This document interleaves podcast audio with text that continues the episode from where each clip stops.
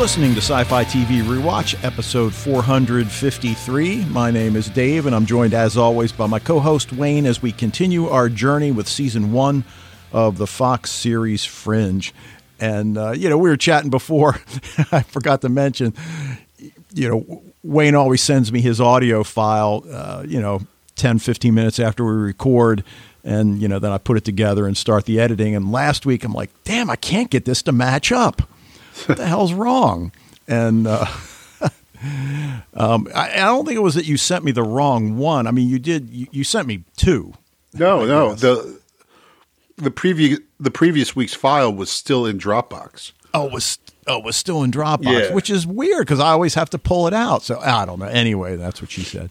Um, oh, you, okay, almost slipped that one by. Yeah, you almost. Right, anyway, but. Uh, um, yeah. Anyway, so you, you're working, so you're you're not having much of a chance to watch the confirmation hearings of our soon to be newest Supreme Court justice, and, and it's like, uh, yeah, I wish the Republicans would just, you know, I mean, they're focused on child pornography and how she rules. I mean, why don't they just ask what they really want to know, which is when Matt Gaetz comes up before her in the Supreme Court, how is she going to rule on his child abuse, uh, child sexual abuse charges. Yeah, I mean, yeah. come on, let's let's get right to it, guys. But anyway, no.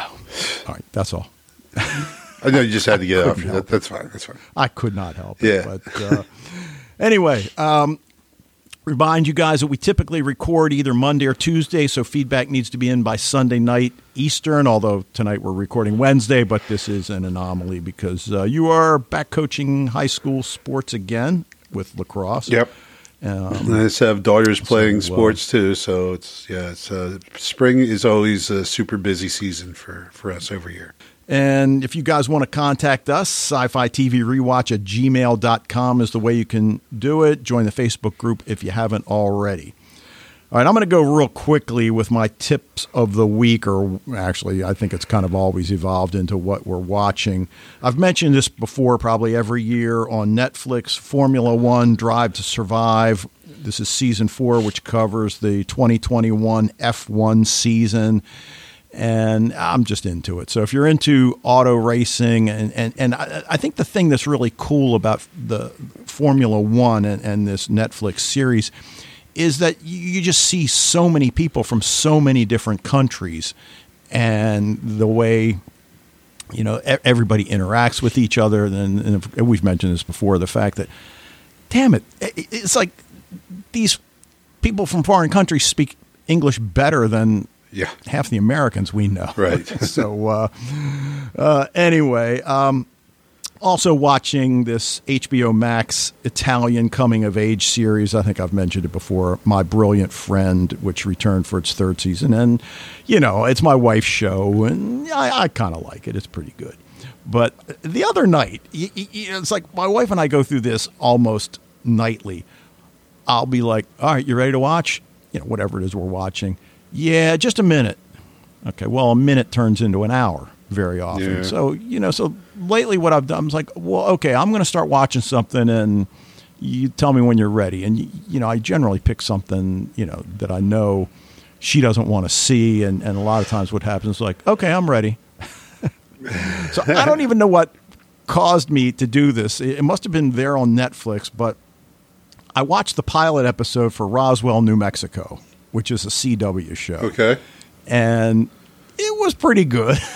I mean, uh, it, she ended up letting me watch the whole episode yeah, you know, a couple times to say, hey, whenever you're ready. Um, typical CW show. Everybody's young. Everybody's good looking. It, it's uh, you know, it looks like it's going to be a little different take on the whole Roswell crash, but it was fun. I again, as like I said to her, I said, well, I'll probably watch the next episode whenever. I can't figure out what I want to watch. The next time I, she I says she'll be back episode. in a minute. Yeah, probably. Yeah, right. I did watch the second episode of Last Kingdom, and and dude, it, it's just really difficult to watch. Um, it's just so disturbing at this point. What's going on? And, yeah, I say stick with it. Uh, it oh, I'm going to stick yeah. with it. Oh, yeah, yeah, yeah.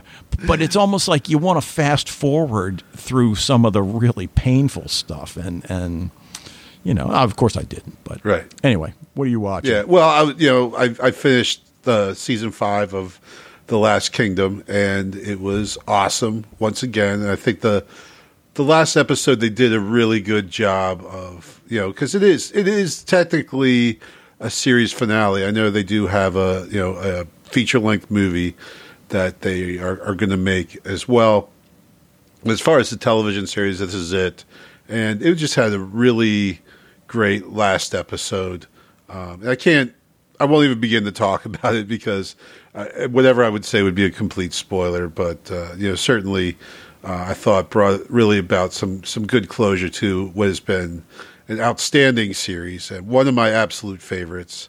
Very sad, you know. I guess bittersweet. Again, you're always sad that it's going. You know, even though you know there's going to be a you know a, a, a movie, still the the fact that that that will be it for the Last Kingdom is is kind of sad, but uh, they they really did end it very well.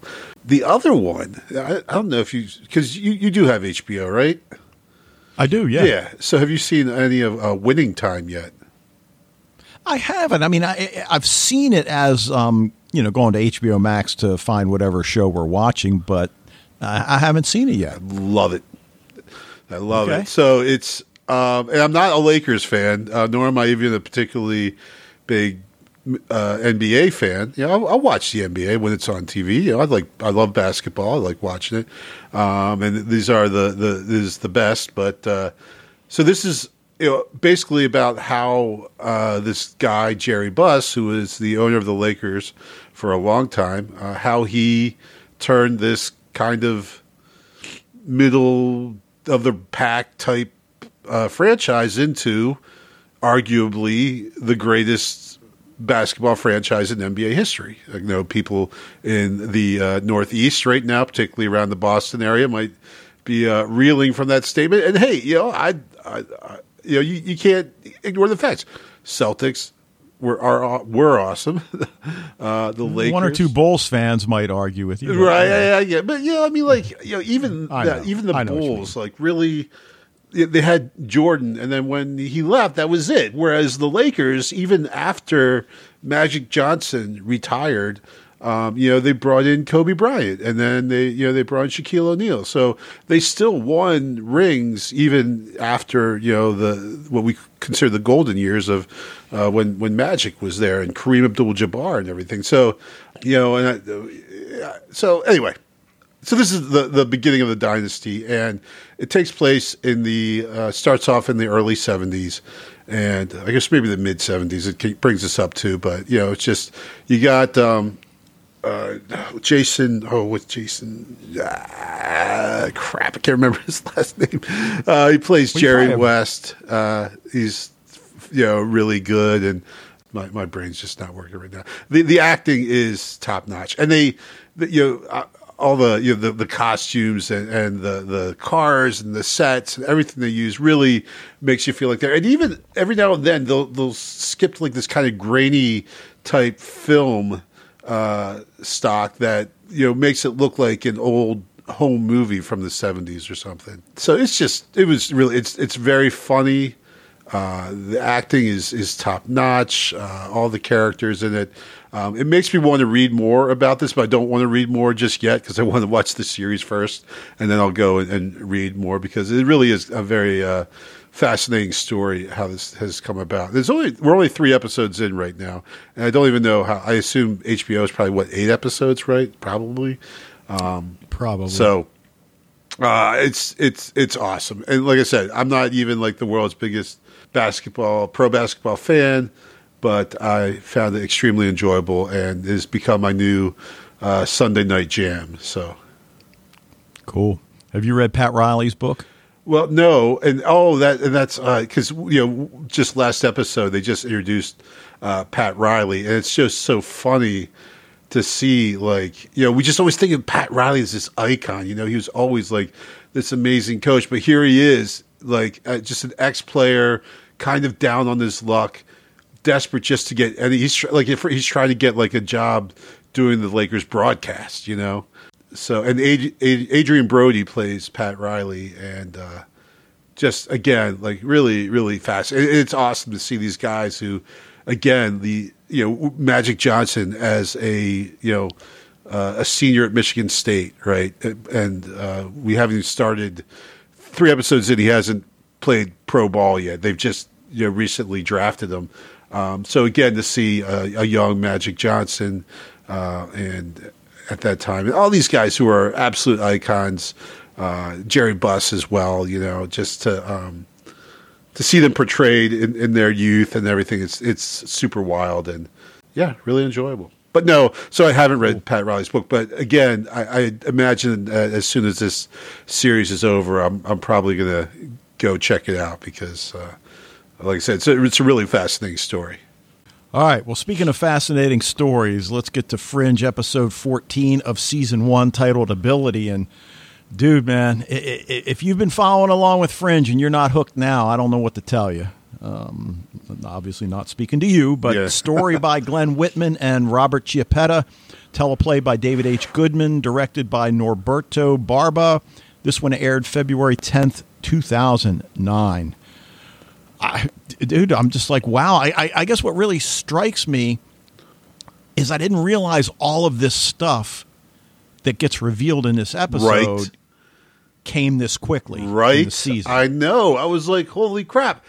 They're doing they're going there already? Like, oh my God. Yeah, there's like there's a lot we can't talk about until we get to the spoiler zone.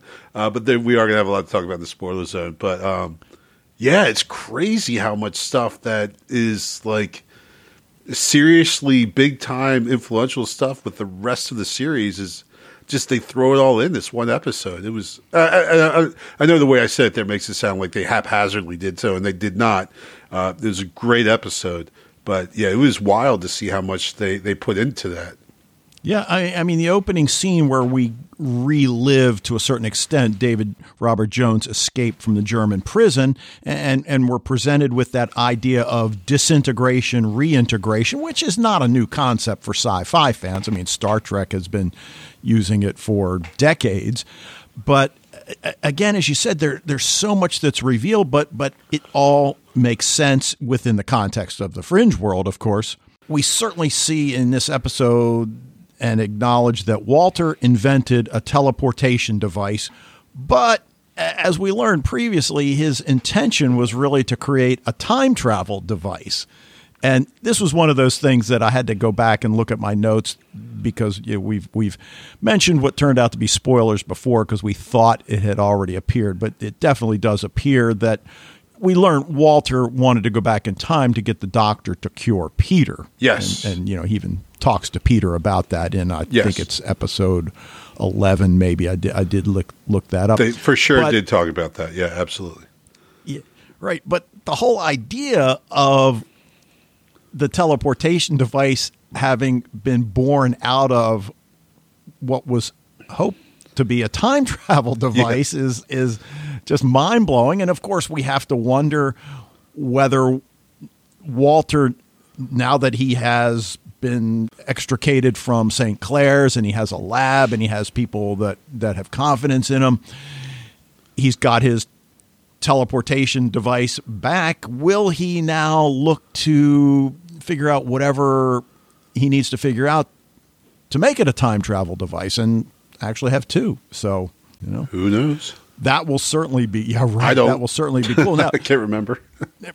right now, we we get a lot in this episode, and and David Robert Jones even he points it out to I believe it's Olivia that you know teleportation does not come without a price, and he seems to imply that he was not aware of how severe the price was going to be, and and you know despite his. Uh, you know, suntan lotion and all these different things he did to prepare. I, I guess nothing could prepare him for you know what was going to happen yeah. in the end. And, and but I, I just I feel like like he is just on top of everything. So for him to like not know that, especially when Walter knew that uh, the, the you know what the consequences of you know disintegration reintegration was I feel like he must have known, you know, but it just was it was so important for him to to do it that he was willing to to take that chance to sacrifice himself. Yeah, and we're, we're still left to wonder how long has David Robert Jones been around in, in, terms of Walter Bishop's work? Because he, he certainly seems to be a fanboy of Walter's, yeah. and certainly uh, seems to imply that that he's at least known about him for quite a long time. I, I would think if Walter did know him, he, certainly there have been that recognition. So I, I guess we can, you know, eliminate that. But how long has he been hanging in the background? You know, was he aware 25 years ago that that Walter was trying to create a time machine that turned into a teleportation device? So, well, you know, if his you know David Robert Jones's Bible is the ZFT, I mean, at the end we see Walter typed it. Right. Now, well, we, we don't know that for sure, and that's a good lead in. in well, the, I mean, the, it's well, I'd say the, they're they're leading heavily on that. Yeah, it would right. suck for them to do that and say, ah, just kidding. There's another typewriter out there with, that carries the Y like that. Well, well, no. I guess what I was going to say at this point, the ZFT manifesto, we can say with certainty was written on Walter's typewriter. Whether Walter wrote it or not, now, now, granted, uh, yeah, I, I agree with you that that it, it, would be pretty bad if the writers took a left turn and that somebody yeah. else wrote it and just happened to use Walter's typewriter. Which I guess we could argue that you, know we've got William Bell out there, and True. While we haven't met him yet, we've certainly heard about him. We know that he shared a lab with Walter, so I think it is within the realm of possibility that William Bell may have typed the manifesto on the typewriter. Yes, so, that that's a great point. That, uh, right, I said Walter typed it, but so yeah, we don't know if it was Walter who actually typed it. Could have been William Bell, could have been someone else, but certainly Walter's typewriter was the the the thing on which it was written. Right, and and Walter, uh, of course, is really into reading it now, and again, now the the funny Walter lines. I think it was last week. Fred mentioned there really weren't very many in that episode. Eh, this week we we certainly come back and get a few. And for those of you that were Seinfeld fans, it reminds me of that episode where George is in the bookstore. Uh, you remember that when he takes takes a, a book off the shelf and um, takes it into the restroom or uh, some light reading, and then the uh, the clerk is appalled that he would do that. Yeah. Um, so that was kind of funny when when he tells Peter that. But I, I guess well, I worked in the bookstore, bro, and I could tell you some stories about people taking books into the bathroom that you don't want to hear. okay, I don't want to. Um, you know, but Walter, as he's reading this, he hasn't expressed any recognition yet now, granted, he hasn't had a whole lot of time. They had to, you know, solve this week's uh, pattern incident, uh, and we'll get to that in a few minutes. I think certainly counts as a, as a pattern incident, but you would think that he would remember and maybe even acknowledge to Peter or to Olivia, or to, for that matter, even to Astrid, who he seems to be getting closer to. And I love that scene with her where she's fangirling out uh, at the end. And it's and I, I guess what makes it even more special to me is that it's almost like it it just goes right by him how she's yeah. just such a fangirl at this moment. And and it, it wasn't that long ago that she wouldn't speak to him, and and rightly right. so because of uh, you know things he said to her. He, and, well, and, and he, did to her, right? I mean, uh, yeah, know, right. He uh, he knocked her out. Yeah. So, yeah. Um, so you know, I mean, just that. But the other thing about ZFT is, I don't know about you, but I, you, you almost feel like it has a cult like atmosphere to it. The way, yeah, you, you know, you know, the way that. Uh, certainly some of the, the writing that, that Walter has read aloud, or, or Peter, even even in some cases, Mitchell Loeb, and some of the things he says to Olivia, that then it's like how far reaching is this cult? I mean, you know, for us, the viewer, we've really only seen this small group led by David Robert Jones, it would appear, and, and you know, Mitchell Loeb and his crew. But, you know, is it much more far reaching? It would seem almost like it has to be, but I don't know.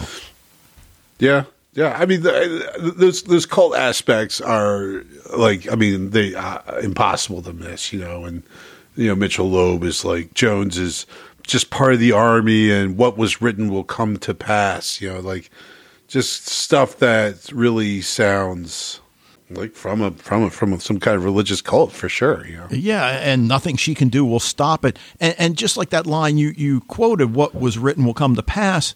I, I, we assume he's referring to the ZFT manifesto that that Peter was able to obtain. So, what that was, I mean, it's a, a pretty thick volume at this point, um, single spaced, typed on on an old typewriter. You know, not to digress too much did you ever have to use a manual typewriter, or, or were electric typewriters pretty ubiquitous by the time you were typing for uh, school? I, when I went to college, I took an electric typewriter with okay. me. Okay. Okay. And then um, by the time my youngest sister went to college, she had gotten a um, one of those little Mac uh, desktops. Yeah. Okay. Cool. The little one, like that's in you, you had in in uh, in the room in, yeah, in sure. your my old room. Yeah. Still um, works, yeah, dude. You ever fire it up? I did. I did fire it up, but um, because I like had a little- student was like, "What's that?" And I'm like, "Well, that's that's a Macintosh." Back in the day, he's like, "Does it work?" I'm like, "Well, let's plug it in and see." And sure enough, Yeah, well, there's a document on there that's like a little time capsule. So you should tell your kids to open it up and read what previous years wrote and have them add to the document. well, that's a well, that's I need a keyboard for it. Well, there should be one hanging around. I kept one uh, somewhere. But anyway, well, we'll, we'll talk about that when we're not supposed to be talking about Fringe. All of this stuff is uber cool, but we get the introduction of a multiverse and a coming war between the two worlds. Now, Yep. Somebody might say, "Whoa, Dave, you know this these could be the rantings of a madman. There is no multiverse." And I would say you're right. That's true. I'll go back to what I've already said once tonight within the context of the world of Fringe and everything we've seen to this point. I- I think we have to at least acknowledge that it's probably a real possibility that we're going down the multiverse road. Well, why would they bring it up? Sure, sure. Otherwise, exactly. Right. So uh, whether it's only two worlds or three worlds or, or more than three, um, you know, Charlie Jade, as we've mentioned before, had three. Uh, we don't know yet at this point, but the idea of a multiverse is mind blowing in and of itself. And the fact that there is going to be a war between the two worlds, just wow. Um, Right. Well, because this idea that only one can survive, and it's like, wow, you know, hey, how come we can't just all get along in our multiverses, huh? Right, and and of course that's something we can maybe address a little bit in the spoiler zone tonight. Sorry for those of you that haven't seen the whole series. But the other thing that's that's brought up are the unnatural events that will supposedly presage this coming war. So are we then to understand that the events of the pattern you know are these unnatural events i mean i would think that's a reasonable explanation for I think that's exactly what we're supposed to think. yeah yeah so you know that Because the idea is, you know, like as we're listening to it, we're like, "Holy crap! This is exactly, you know, like there. This book is laying it out just as it's happening, like right now." Right. I mean, the, the incident this week, while it was pretty cool in a gruesome sort of way, and of course, it, led into another uh, Walter line uh, ab- about you know how many of his orifices had actually closed, and, and there were two that were uh, apparently not checked, and, and Peter said, "Well, "Let's let that one go by. We don't need to check those two. Um, and Yes. and and when Olivia tries to save the one agent, again, it was a great scene because we're thinking like she saved him. That's great. Okay, now she'll just you know maybe cut open his mouth, and we're not thinking that. Well, why would it stop there? If it's and, Yeah. and of course it didn't, and and uh, it, it led into you know her her being able to really. I, I think even Harris felt bad. You know, a good man died because of your obstinance, and it was like, what could he say? Yeah. And Yeah. That's true, and it, it is nice in this one to see really, uh, you know, Harris getting a little bit of his back, and and um, you know, Olivia showing that she's not going to take his crap. Right. Now, you know, we've mentioned ZFT and whether we call it a manifesto, a Bible, or whatever. We, we haven't mentioned the title, Destruction by Advancement of Technology. And what we have kind of talked about uh, as, as we've gone along, not only in Fringe, we've said this many times, a lot of great science fiction explores science run amok and, and the responsibility that scientists have for their creations. And, uh, you know, certainly what we know of Walter, it does seem to make sense that perhaps he had an epiphany and that, yes, he is responsible for this. And, and again, you know, the, the William Bell involvement is still out there as a possibility. And, and you know, that, again, I'm not sure, I can't remember what happens or when it happens or any of that. But, you know, for now, Yeah, that's certainly something to consider. Well, and you know, I, I actually like the line because when um, Olivia went to ask Nina about it, about uh, I don't think she came up. Did she have Cortex? Yeah, she yeah she said Cortexiphen, and Nina was like, "That doesn't ring a bell," and I was like, "Oh, snap!" oh, now, are you making like the Bell. comment about Bell, William Bell, or Yeah, right. Like, Okay, 'cause she okay. she could have said, um, "There's a ton of ways that she could have said, oh, that that is I am not familiar with that, or I've never heard of that." But no, she says that doesn't ring a bell, and I'm like, nice. Right now, now I didn't even pick up on that. That excellent. Fred brings up in his feedback, you know, that very incident when Nina looks on her handheld device and only comes up with the one trial in Ohio, and and and I agree with Fred that that does seem a little sketchy that you know her her database or whatever it is she's searching wouldn't have both trials. Now he he brings up Well, there's also the strong possibility that Nina is just full of it. well sure and of course she totally knows. The minute Olivia walks in there, she knows what Olivia's going to ask about, and she knows the answer that Olivia's looking for. But she still like drags her along, like, hmm, that doesn't sound familiar. Like, come off it, Nina. No one's buying it. Right, but what a great way to end this episode because, you know, one of the things we learn is that there was this 1981 Cortexiphan study run by William Bell and, and presumably w- w- with Walter's involvement as well, in which children, really young, it sounds like, you know, three, four, five, six years old, were administered this Cortexiphan, which was supposed to remove the limitations that occur to us as we grow, you know, eventually into adulthood. So whether these are, you know, social, societal, uh, you know, again, you know, maybe something to do with the brain chemistry, but that supposedly things that happen to us as we grow shut off portions of our brain and, and cortexiphan. This is supposed to, you know, prevent any of those limitations from occurring.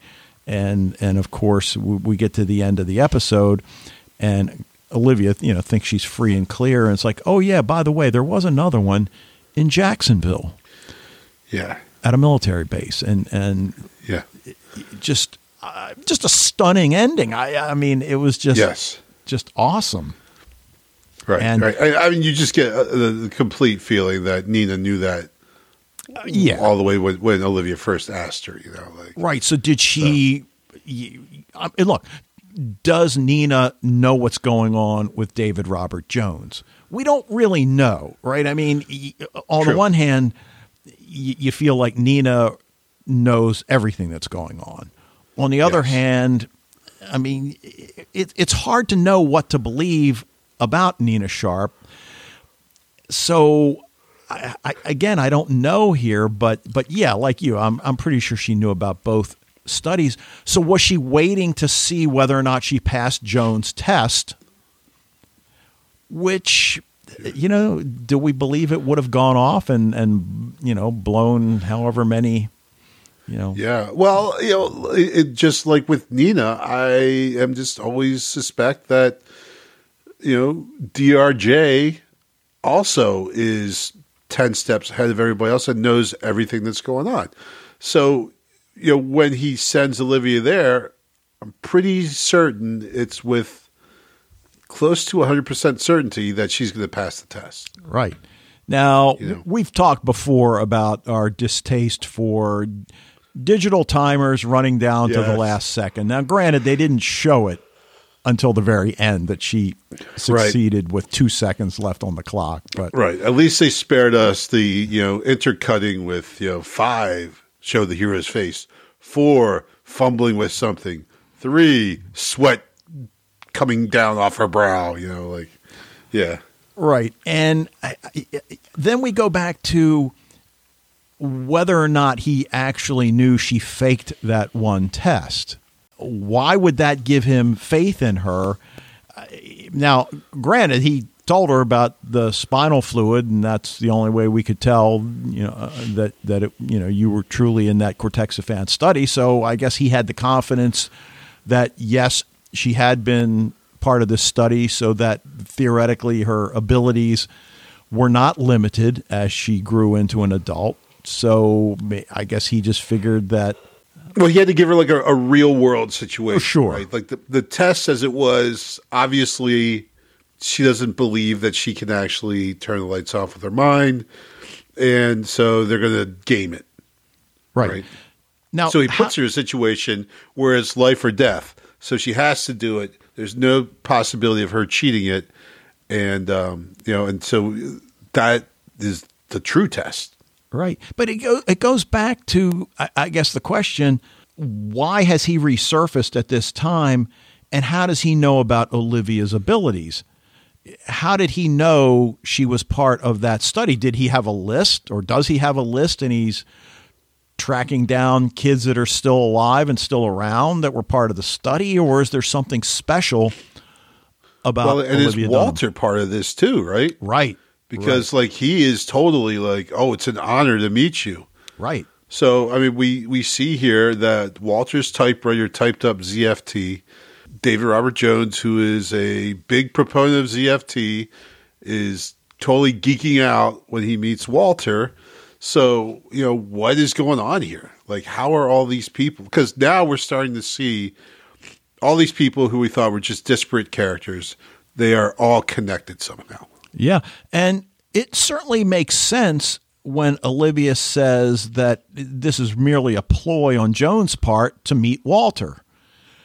And you have to agree that certainly makes sense. Now, given everything else that has gone on, he teleports away again. Now, whether he survives a second teleportation, um, I, guess he's going to go back in the hypobaric chamber again. I was wondering, it's like, do they have food in there for him? I guess they do. And, and Yeah, right. 'cause You get like really, you think we get super hungry, right? Right, but I mean that certainly makes sense, e- even though we think it's much more than than simply meeting Walter Bishop. You know, we haven't talked. Well, I guess we have actually have talked for a while about the Peter and Olivia's relationship and how and how it's developing, and how very many of us are shipping them as a couple. And this episode, despite the seriousness of, of so much of it, there to to me there were a lot of telltale signs and, one of the first she asks him really sheepishly if he might have a weird connection to track down a copy of the book and if you watch her body language she's clearly flirting with him now i think we have to look at olivia dunham strong woman physically, emotionally, intellectually. She knows damn well what she's doing. Still, Yeah. it's Peter Bishop, Josh Yeah. Jackson, and I, Right. you know, I, I think it's, you know, it was more than that. But she, I think she certainly knows what she's doing. But if she doesn't, and this is just a girl and a guy and whatever. But but it happens a couple of times in this episode where her body language really it's so un Olivia like, and I like it because you know, Olivia Dunham is still there just because she flirts a little to get something. And I don't even say what she wants; it's what she needs, and we understand that. So, right. you know, and and then again, Markham. I forgot about him. What a great character. I don't. I can't remember if we see him again. Uh, and they go yeah, into the. We totally do. Yeah. Um, Peter immediately says, "This one, meaning Olivia, this one's just a friend." And of course, Markham's banter includes, eh, "Yeah, you're not just friends," and uh, right. And, and, and that kind of yeah, of well, it's it's funny because that is you know you see how Peter is trying to he goes out of his way to point out that no, it's you know because you know Marty was like, oh, I like this one. He's like, no, nah, it's not like that, dude. But you know, I mean, it kind of is like that, but maybe not quite yet. And of course, Peter and Olivia. I mean, they both. I mean, they're aware. You know, obviously, they're also like coworkers and stuff. So you know, I mean, they're both playing it cool. And, and while we have, you know, we've got the the shipping feelings going on from way back. Um, I, I like how they're kind of slow burning this. Yeah, yeah. Well, why don't we get to some of the details that we hear about uh, in, in, the manifesto? Because you know, w- you know, you mentioned the, the word that uh, I think it's Mitchell Loeb uses about an army, and, and we've certainly heard about recruits and right. you know whether or not Olivia is one of and, these uh, and warriors, right? Like and warriors, recruited to be a warrior, right? But uh, Walter reads Peter a passage where he says, "Our universe is only one of many." And that the way to travel between them has already been discovered by beings much like us, but whose history is slightly ahead of our own. Only one world will survive. It will either be us or them. And obviously, that speaks to what we said earlier in the discussion about the, the multiverse storyline that appears to be getting ready to begin and that a coming war between the two worlds. But I know I've asked you this before. You have not seen Counterpart, right? Nope. Okay. So Counterpart is a multiverse story where, again, it's a standard multiverse kind of setup where you've got the you know same characters in both worlds. They're the same, but they're different. And in in that, one of the first telltale signs you see is that one world. Uh, we know we're in like 2019, but the one world's using like computers that like well we were using those in the 70s. What the hell? Uh-huh. So you know that whole idea of of universes being the same but different is kind of what it appears they're speaking to here. So one side has discovered apparently how to cross between universes. We don't know whether that's this side or the side we haven't seen yet. So right, you know, so that's cool. Um, but um, well, no, that's spoiler can't say that. that's really that's it's very difficult with this episode to like you know know how far to go when you're talking about some of the stuff that they reveal, right? Because it's so much of it is just like is integral to pretty much the whole rest of the series. yeah, yeah. Now, now Walter, as he's reading the manuscript, notices that the language of the instructions for Olivia's test seem to be written by the same person. Many warriors of the coming confrontation are among us now. And uh, the, the language refers to the person taking the test as a recruit. So, you know, like you said, is Olivia a recruit? Is she a warrior? Are they one and the same? Are there others out there being tested? So, at this point, we, we don't know. Uh, obviously, a war can't be fought by one person, or can it? Yeah. So, you know that. Don't know. Yeah, that remains to be be seen. So, you know, I think on the horizon, as as we and of course Olivia learn more about these Cortexiphan trials, you wonder what that's going to do to her relationship with Walter, because even though Nina refers to them as William Bells, trials, you got to believe that Walter was involved at at some point. So right. Well, that's what I'm saying. Like all these people, it seems like you know, whenever they drop these tidbits on us, we see more and more how all these characters that have, we've just been kind of have having revealed to us.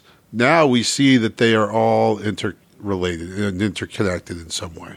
All right. Well, let me ask you a, a big question for this episode. Okay. Um, Olivia's on the 47th floor, yeah. recognizing now that she's got to defuse this bomb, and the only way she's going to do it is with her mind. And WTF, and and you know everybody's bailing on her. Were you surprised at how Peter reacted and then reacted? Well, yeah. Well, in actually, I said yes, but I meant no. was I surprised? I, well, I guess the surprising thing I thought was, you know, we always saw Peter as kind of ride or die when it comes to Olivia, but he's like, "You're crazy. I'm out of here." Now, Fred brings up an excellent point that you know, even if he had gotten on that elevator, he clearly doesn't have time to get away before right. that you know the thing explodes. So and maybe he realized that, but I, I don't think that's it. I think he got to the elevator and said, "You know what? F it." You know, like I, I'm I'm ride or die with this this lady, and I'm going to go, and I'm going to, you know, if if we die, we die together. Yeah, uh-huh. and and that's kind of what I think. It's almost in the moment he doesn't have time to really consider all of those different possibilities that that it's somebody that he's developed feelings for. Again, whatever level you want to, you know, ascribe to them really doesn't matter. Clearly, he cares about her, and and you know, uh, she cares about him, and you know where that's going to go, we don't know at this point. So, um, so yeah, so he comes back. the The other thing, you know, you mentioned the scene where Walter recognizes the the I don't even know how you would describe it, but when he's typing, the Y is, is off the line with the other letter, so he can tell that. well, I heard I heard you're the master of of fonts, so yeah. Well, I am, but mm, yeah. Anyway, but but the other thing, just the, the kind of the last thing that I wanted to mention, when Jones is talking to Walter about you know the teleportation, it does something unthinkable, but it doesn't kill you we see the state that Jones is in after traveling once. Yeah. Uh, I, I don't know. I, so I, I don't know what he means yeah, by I mean, that. I know it sucks staying in the hospital, but come on. Right? Yeah. So I, I, really don't know what he means by that. And, and, again, I, I don't even remember to be quite honest. Not that I would say at this point, but. Uh, well, neither. But you know, but you don't. I thought Jones was pretty close to death but Walter says that it doesn't kill you. So you know, what's right. worse than that? Yeah. I guess we'll find out. Yeah, yeah. So, any anything else ab- about this before we get to Fred's feedback? I don't think so. Okay. Um, all right. Well, let's take a listen to Fred, and then we will be right back. Hello, Dave and Wayne, and all listeners to Sci-Fi TV Rewatch. This is Fred from the Netherlands with some feedback for Fringe Season 1, Episode 14 a real good episode again. I gave it on IMDb a 10 out of 10, although it was actually more or less a 9.6 or a 9.7. But okay, you only can give whole grades on IMDb. So it was almost perfect, a little less than episode 10 of this season. So the episode called Safe, that really earned an A plus. And although I gave it the same on IMDb, I think this would be a straight A. Finally, we got David Robert Jones back, and how did he come back? Whoa. He is so manipulative and has so much power, actually. The thing he developed, or whoever developed this, closing all your body openings. So when I saw the newspaper seller then I thought, okay, somebody should should do a tracheectomy, and that's actually what Olivia did later. But even then, the tissue grows over the opening, so in that way, they lost a colleague. In Star Trek terms, you would call him a red shirt because he was shortly introduced earlier and it was clear something would happen to him. And yes, it did. A little nitpick is when Olivia is at Nina Sharp's office to ask about Cortexiphan and she doesn't recall it and then she looks on her small device, whatever, and then, oh yeah, uh, I can read it here what it is. And then she gives a full lecture about stuff. I would expect more reading time needed. On the other hand, sometimes you forget something, and when you just get a trigger word, everything comes to your mind, and suddenly you can tell a whole story. In the discussion with Nina Sharp, she complains about how her right arm hand is not functioning properly, and somebody should have a look at it. And later in a phone call, she also says something, uh, my hand is better, which has nothing to do with the telephone call at all. So what is this about Nina's hand? I really wonder if that comes back. Is that a Chekhov's gun somehow? Which role will that play? When Olivia has to deactivate the device, Peter is going to the elevator and saying to her, You're out of your mind. And then he reconsiders and comes back. Fortunately, doesn't disturb her in putting off those lights.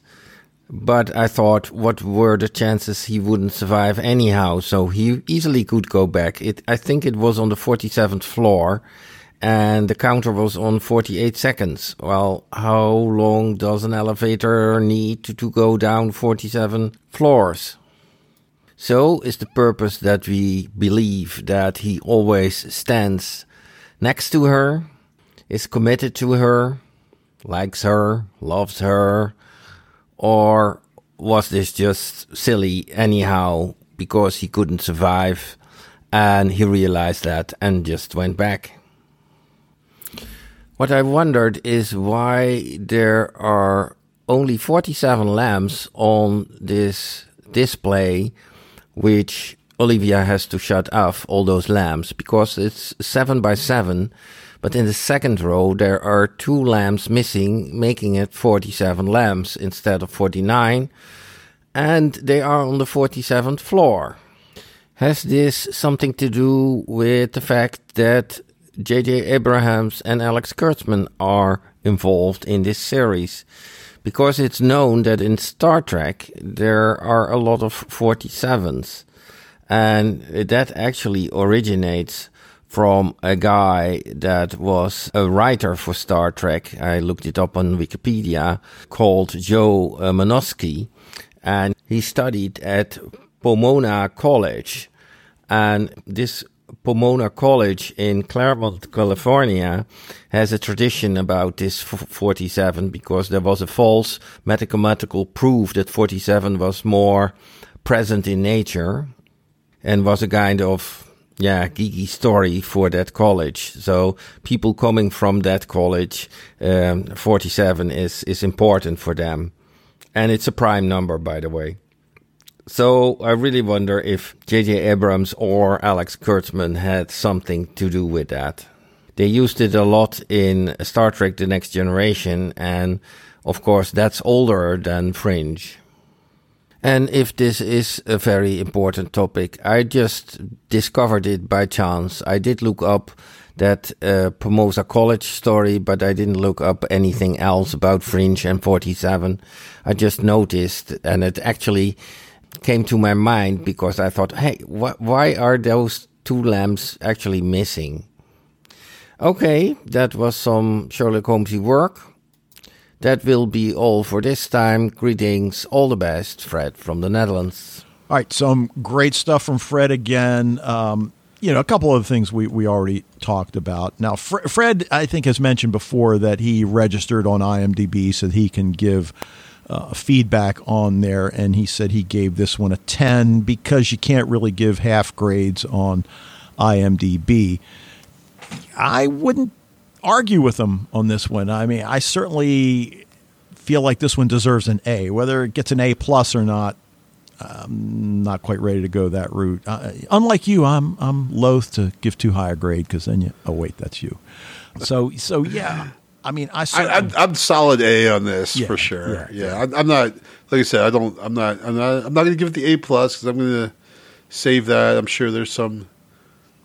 Well, uh, who knows? We'll ever talk about, it. but I know certainly uh, the first episode of, of season five would be um, definitely an A plus because also because I got into our county curriculum when I wrote curriculum one year. So, um, but but yeah, it's, it is an outstanding episode for sure. Yeah.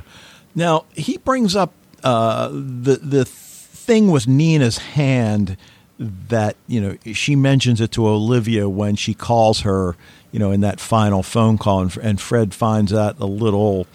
I, I guess what Fred's getting at, it seems like out of character given the context of, of the conversation. And, and on the one hand, I would agree. I guess the what I think about that is that relationship that is developing between Nina and Olivia. And, and as we've said all along, clearly Olivia, uh, um, Nina knows way more about Olivia than she's letting on at this point, and, and obviously a lot of that comes out tonight. We don't we don't know, but we know.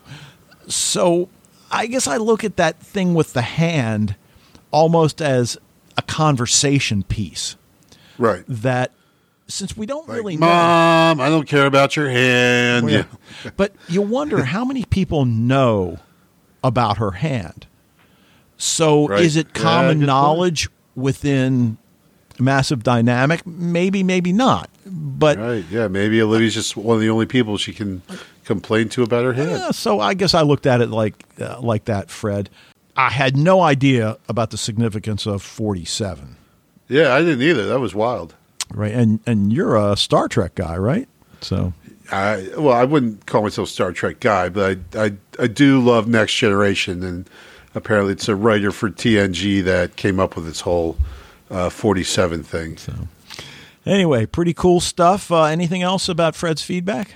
Well, there's one thing that he said that well, that kind of sparked something because he, he said how it's really scary how manipulative David Robert Jones is. And I'm like, you're right. I mean, he is a crazy, scary character, right? Like anyone who basically like when he says to Harris, you know, when you when you return, you will bring me these things, and then you know you got that scene which I loved of Harris dropping his watch into the bag. You're just like, Yeah, yeah. Ah, you know, I hate to, I hate for Jones to be winning, but if he's going to win over Harris, then that's cool too.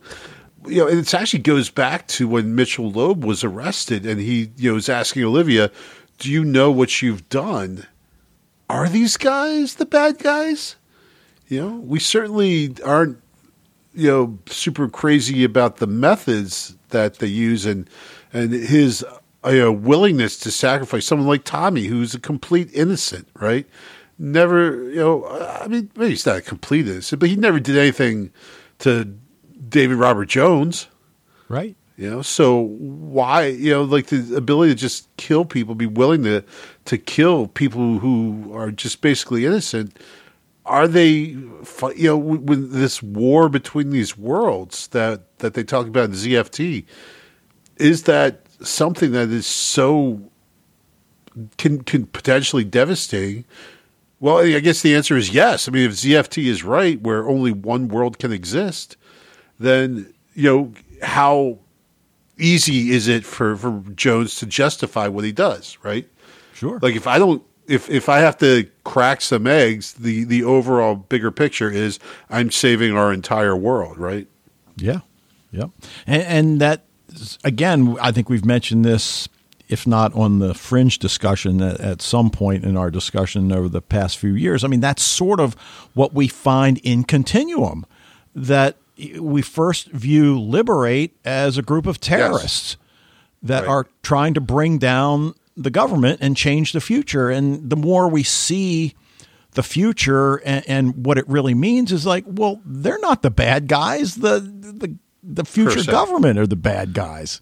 Right. And right. and you know with uh, you know, Rachel Nichols' character, she realizes that you know I've been fighting for the wrong side, you know, my entire career, and brilliantly handled there, brilliantly a possibility here. So, Yep. all right. Well, you want to get to the spoiler zone? Yeah, let's let's go. All right. As we say each week, if you have not seen the entire series, stop listening now. And, dude, I mean, especially tonight. you, Yeah. You know, uh, again, unless you're one of those people. So, uh, where do you want to start? Um, there's a lot out here. Well, I mean, Walter did write ZFT. Okay. For starters, with William Bell, right? Right. Now, now the one thing I had in my notes, what prompts him? And this is something I don't really remember exactly, but what prompts him to write this manifesto? Is it the guilt he feels over Peter's kidnapping? No, I think it's from watching Walternate Okay. And realizing that the other side is like a little bit ahead of them and that, you know, has the ability to destroy this world. Okay. But I think. Okay, okay, eh, honestly. right, but then it gets to the point where okay, if we're on the side that's behind technologically, this kind of a manifesto might put the kibosh on technological development, or is it? I keep wanting to. It's like I can't get Army of the Twelve Monkeys out of my head after hearing Right. Mitchell Loeb use that Yeah. that word. And, Yeah, yeah. and it sort of is applicable here. Again, another great show, which Well, in, in another case where you know you think like the Twelve Monkeys, well, at least in the original movie, um, you know, you think the Twelve Monkeys again are the bad guys, and you know, Right. everything. and uh, another series that I need to rewatch. But yeah, where where, where could you even is, that on Netflix or what is that? Where can you Yeah, I don't know. I haven't looked. I'll have to look in a while. Yeah, you never know these days. Some of them You do not. weird places. Um, Yeah, like cer- Fringe on HBO Max. yeah, uh, certainly the reveal that Olivia was one of the Cortexiphan kids, and we've mentioned that in the spoiler zone before, and Yeah. and it gives her the ability to travel between the universes. So. Uh, Right. Well, and then also to the answer to the question that you raised during the podcast is that yes, there are other kids, and yes, they are still out there, and yes, we will see them. Yes, and it, it boils down to they're not kids now. I mean, they're well, right. adults. They're all right. They're all her age, uh, thereabouts. Um, yeah. What else? I, I can't remember any of this stuff really. I know DRJ is just is all over the place, right? And that they're I can't remember how long he was kind of like the quote unquote big bad. Um, so I, I can't really remember. I, I just know that that he still is uh, has a significant part in, in the series. I Yeah, was go just going to say. I mean, we we reach a point eventually where we'll, we'll go through a series of flashbacks to you know the Walters past when when his son Peter was dying, and you know the way he watches that other world. And yeah, I think you've mentioned this before as well. You know, he, he's kind of like the observer in um, to to a certain extent, like uh, September, the Observer. I don't think he's been named in the season yet as September, but uh, the bald guy, we you know we we learned that's his name. Right. Well, You I know, saw so- him this time. Did you catch him? I, I did catch him. Yep. It's, And- it's and- been a while, but this time I caught him. Yeah. Yeah, I mean, there, there's again, as we've said, there, the thing that, that's so great about this rewatch for us is that while we've got a fairly good handle on the big things, it's all the little things leading up to it that that are are Yeah. they, they just are new for us as we rewatch these episodes. And you know, and again, part of it is all because of you know um, Walter not being able to recall any of this stuff because he, as we've said before, he's had part of his brain removed, and so he all this stuff he he literally can't remember. Right.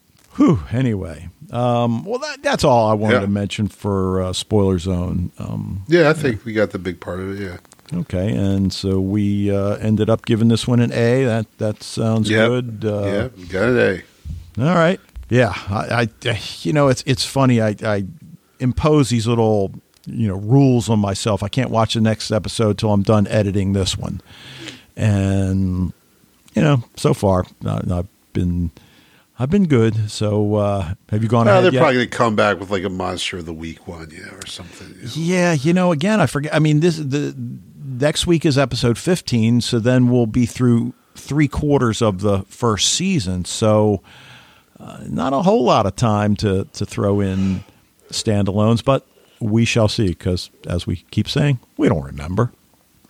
Right. So, anyway, all right. Well, let's leave it there. That'll do it for this episode of Sci Fi TV Rewatch. Want to thank you for joining us. Love to hear what you think about Fringe, anything going on in your genre world. Uh, check out the Facebook group if you haven't.